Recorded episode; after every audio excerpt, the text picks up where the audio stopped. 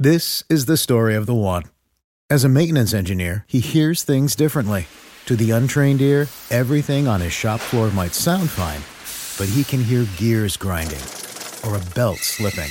So he steps in to fix the problem at hand before it gets out of hand. And he knows Grainger's got the right product he needs to get the job done, which is music to his ears. Call, clickgrainger.com, or just stop by. Grainger, for the ones who get it done. When you need mealtime inspiration, it's worth shopping Kroger, where you'll find over 30,000 mouthwatering choices that excite your inner foodie. And no matter what tasty choice you make, you'll enjoy our everyday low prices, plus extra ways to save, like digital coupons worth over $600 each week. You can also save up to $1 off per gallon at the pump with fuel points. More savings and more inspiring flavors make shopping Kroger worth it every time. Kroger, fresh for everyone. Fuel restrictions apply.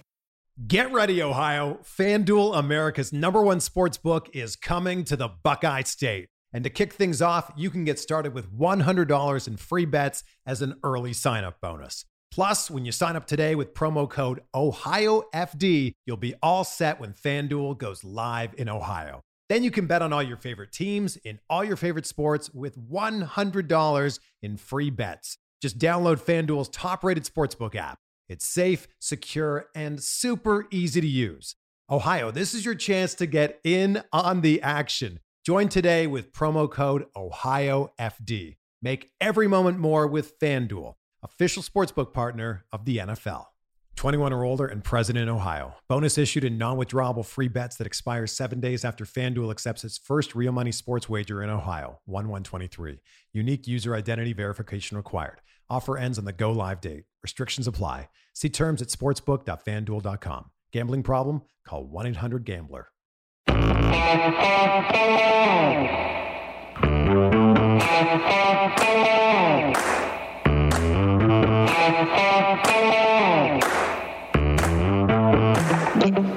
Hi, folks. Welcome to another episode of Film Study. This is Ken McKusick.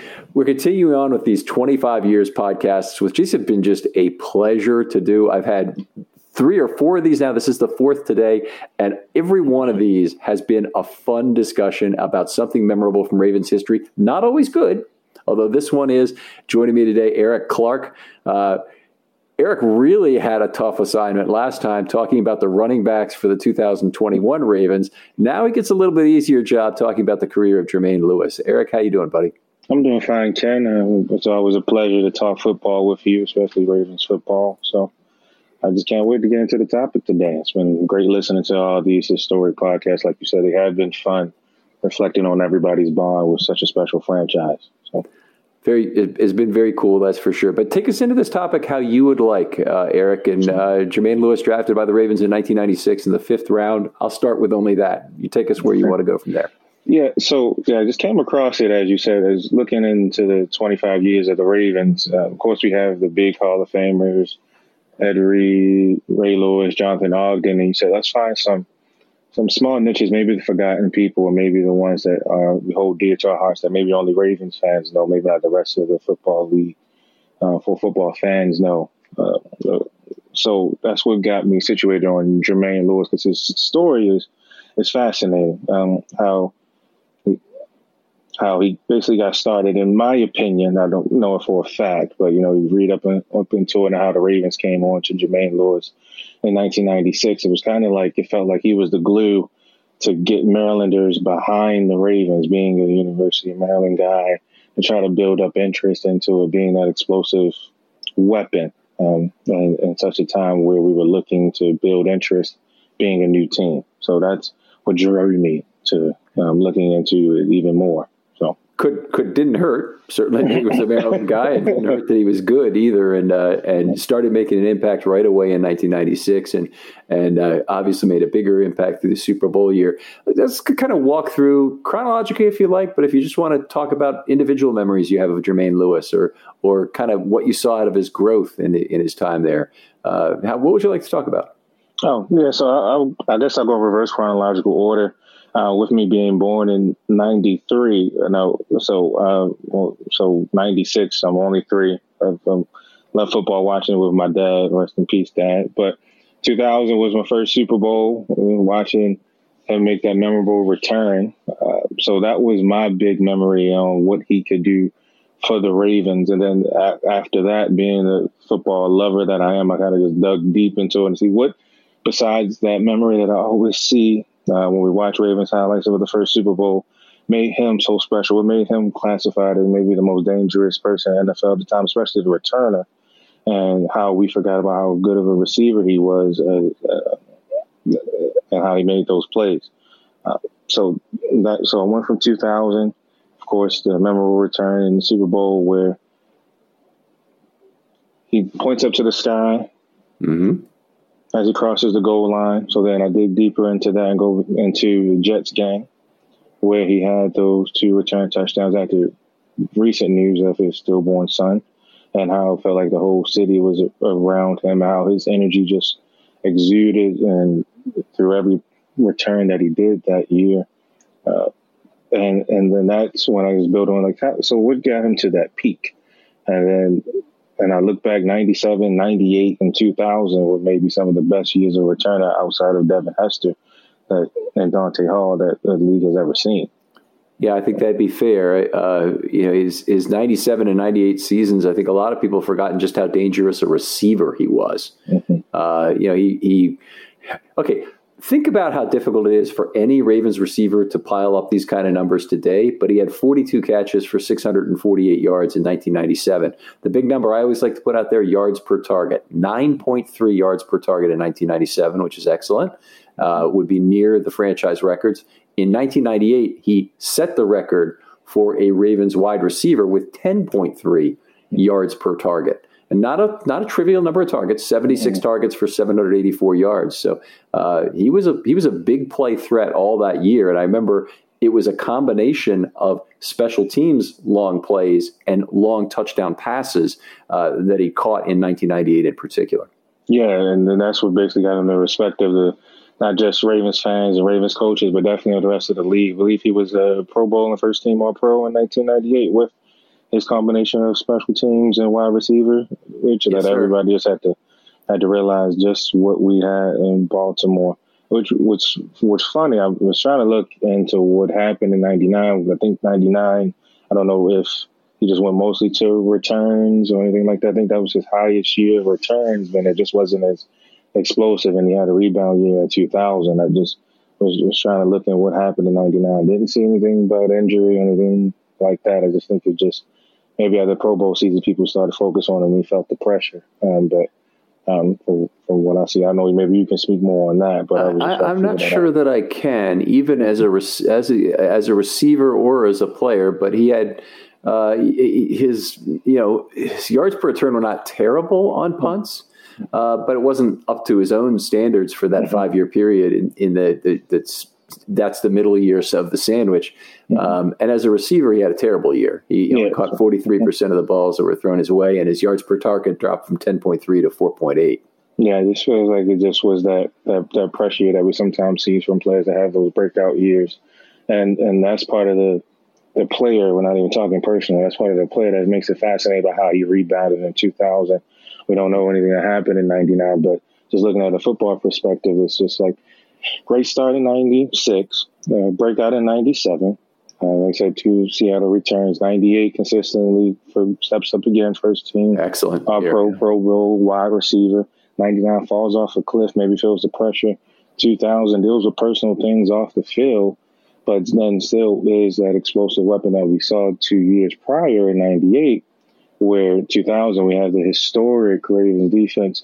And the reason that I tied it all together because when the defense makes those big stops and intimidates the offense, the other part that that was scary about the 2000 team that you were kicking it to this guy. so when, so after we got off the field, it wasn't just like that person back there was just going to catch the ball and they were going to play ball security. That was going to be the explosive weapon that was going to try to put points on the board to put the ball control, run first, Jamal Lewis led offense closer and better field position where defenses and other team, I mean, all, other teams and special teams coaches had to worry about: Do we want to kick it to this guy? Do we want to make that that slow offense work harder? So I think that's what put people in unique situ- situations um, that year that led to such a, a special year that, of course, ended up in the Super Bowl. Yeah, it's it's uh, obviously that 2000 year was was really special. The the yards per punt return at a historic level at 16.1. But uh, the I, I, I want to echo what you said about him being that dangerous player. The only punt returner, there's only one punt returner in Ravens history who's been any more thought of as being dangerous than than and that's Ed Reed, right? Mm-hmm. Yeah, yep. you, you you put Ed Reed back there, and there was always a chance that that that something big would happen, and other teams, you know, would even though he really what he became was Baltimore's designated fair catch player. Mm-hmm. That's really what he was. um, and, and it's you know they, they, you have players that do that. You just want to you want to be securely protect the football. You don't want to take a chance on a fumble. You want to you want a safe you know collection of the football. Ed Reed's your guy, but uh, he did return that one against uh, Cincinnati on Monday mm-hmm. night. That was a thing of beauty. Yeah, absolutely, absolutely. Uh, it's just weird, like you said, no more dangerous guy Ed, Ed Reed that can rank up there with Jermaine Lewis in classic punt returns. And then, like when I was listening to some other of your podcasts, how we tie together with Ravens great teams that maybe should have been there.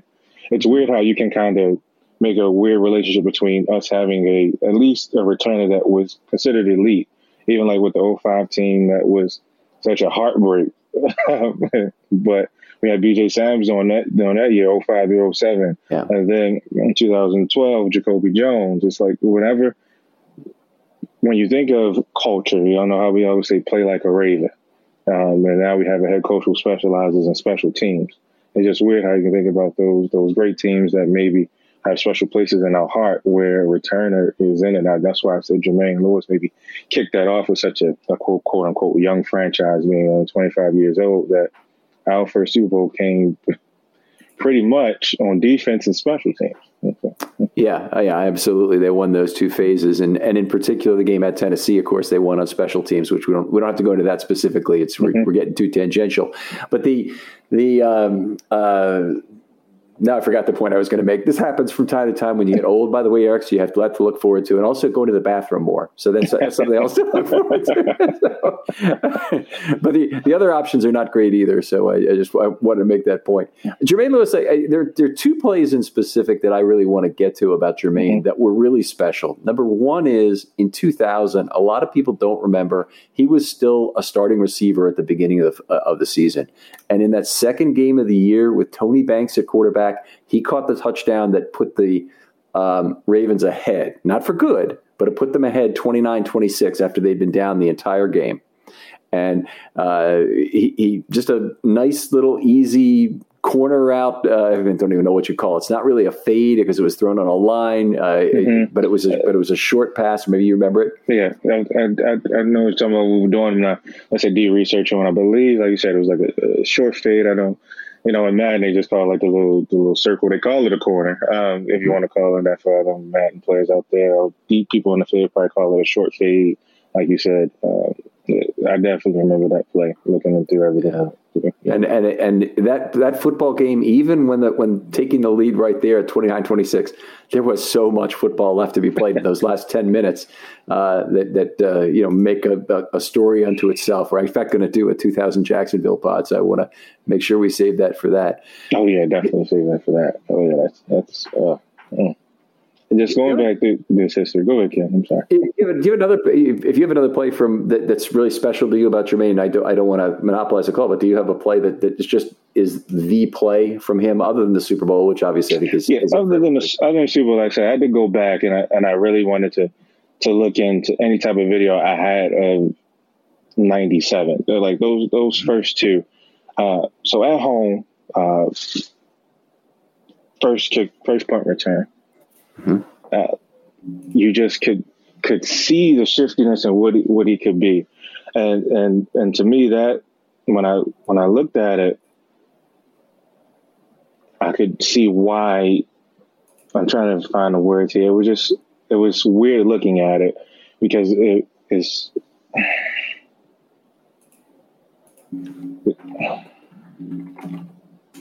the game breaker that he was going to going to become was quite evident that that that game and, then that year. He, he makes five people miss because he comes right up the middle. He catches the ball, shifts right, then cuts back left, uh, goes up the middle, cuts back right, and then goes back up the middle for about 40 yards in the Seattle game and the first kick return. Um, and then the second kick, ret- second punt return, excuse me, in that game is, is almost reminiscent of the Super Bowl one. That's why it was, it was so funny. They're watching Seattle one night home in '97.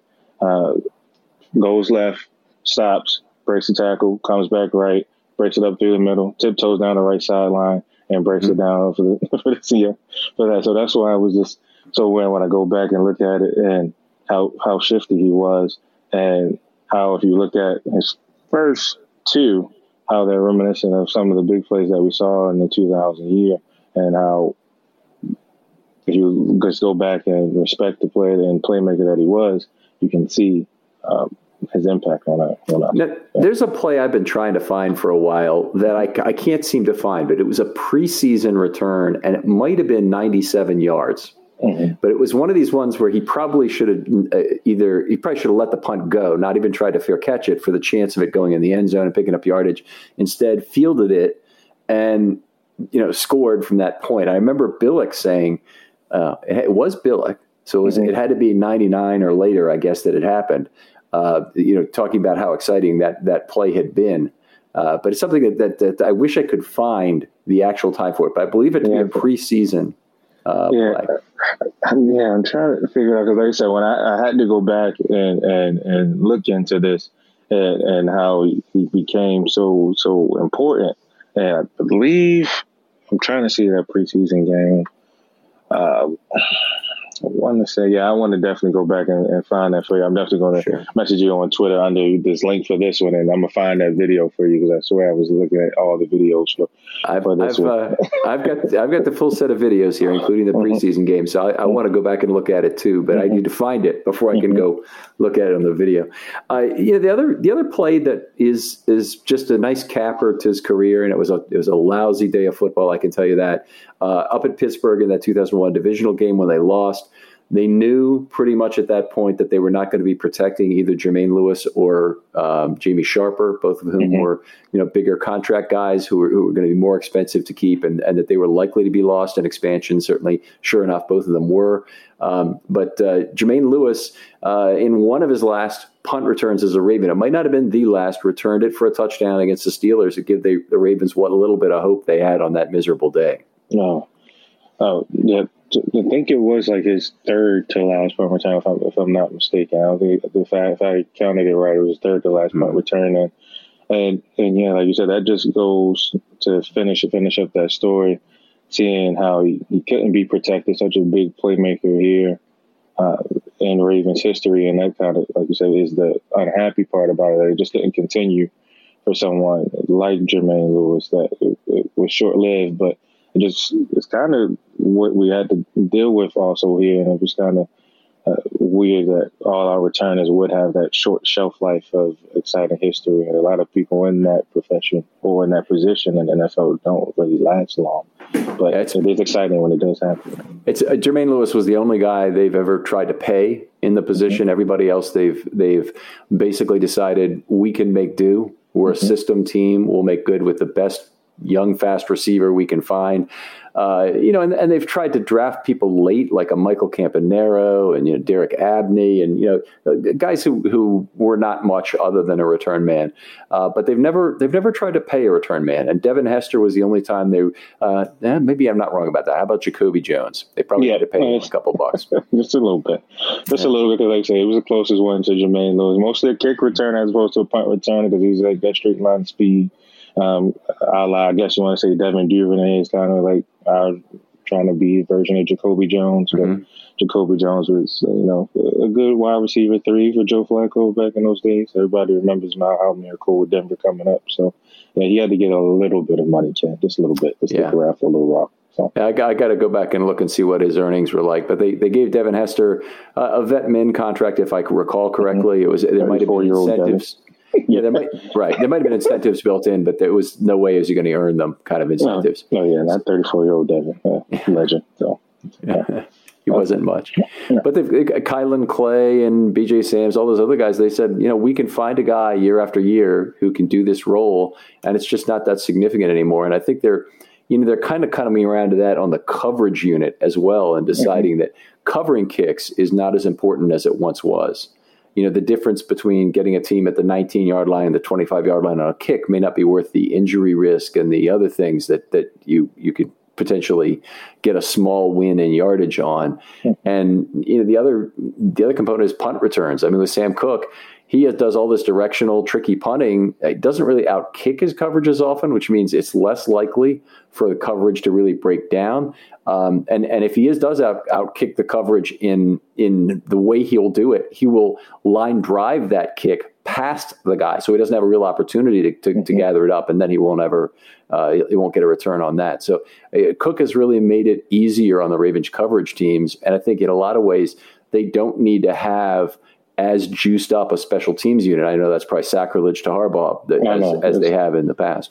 Exactly, exactly. Unless you're like the Raiders, who just have a young kicker who wants to show off his leg, then someone like uh, 98 Jermaine Lewis would be valued. But other than that, like you said, with special teams decreasing the value across the NFL, um, people like Hester and Jermaine Lewis, especially that we're talking about today, um, just aren't being, I guess, seen a lot. Uh, uh, last year, Trenton Cannon, who was cut from our team, of course, we saw him show up in the 49ers game. But like I said, back on topic, it's just was a, a pleasure going back and looking at the short history of Jermaine Lewis here as a Baltimore Raven um, and how that forgotten member of the 96 draft class uh, could just be such a huge part of our history and to me, culture and how I fell in love with the Ravens as a seven year old.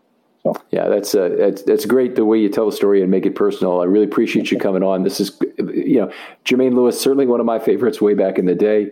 Uh, I was still a, a, a, a an adult at the time. Sadly, twenty five. I didn't mean age you can. Didn't mean age. Yeah, yeah but uh, uh, but I really appreciate you coming on and and and talking through uh, Jermaine Lewis. I hope other people will do this. You know, see, see, what Eric has done and talk about your, you know, what favorite of yours. If it's Kelly Gregg, if it's Corey Ivy, if it's you know uh, Jared Gaither was your favorite for some reason. Come on and, and tell us why why you know you liked him and what you saw that he could have been or what it, why he wasn't that or why he was that. And uh, we love to hear from you. Uh, Eric, thanks again for coming on. Tell people where they can catch you on Twitter or any other material where any other place where you talk football with people. Yeah, that was a pleasure, Ken. Uh, everyone, you can follow me at Greatness Calls. That Twitter is the only way that I do social media. And if you look for a guy that has all Ravens posts, that is definitely my guy. Ken can definitely vouch for that. So, okay. Eric, thanks again so much for coming on. Yeah, always a pleasure, Ken. Thank you again for having me. We'll talk to you next time on Film Study.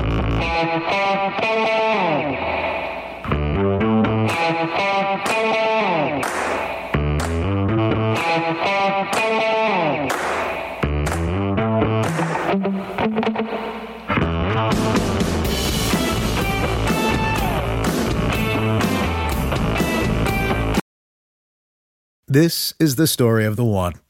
As a maintenance engineer, he hears things differently to the untrained ear, everything on his shop floor might sound fine, but he can hear gears grinding or a belt slipping.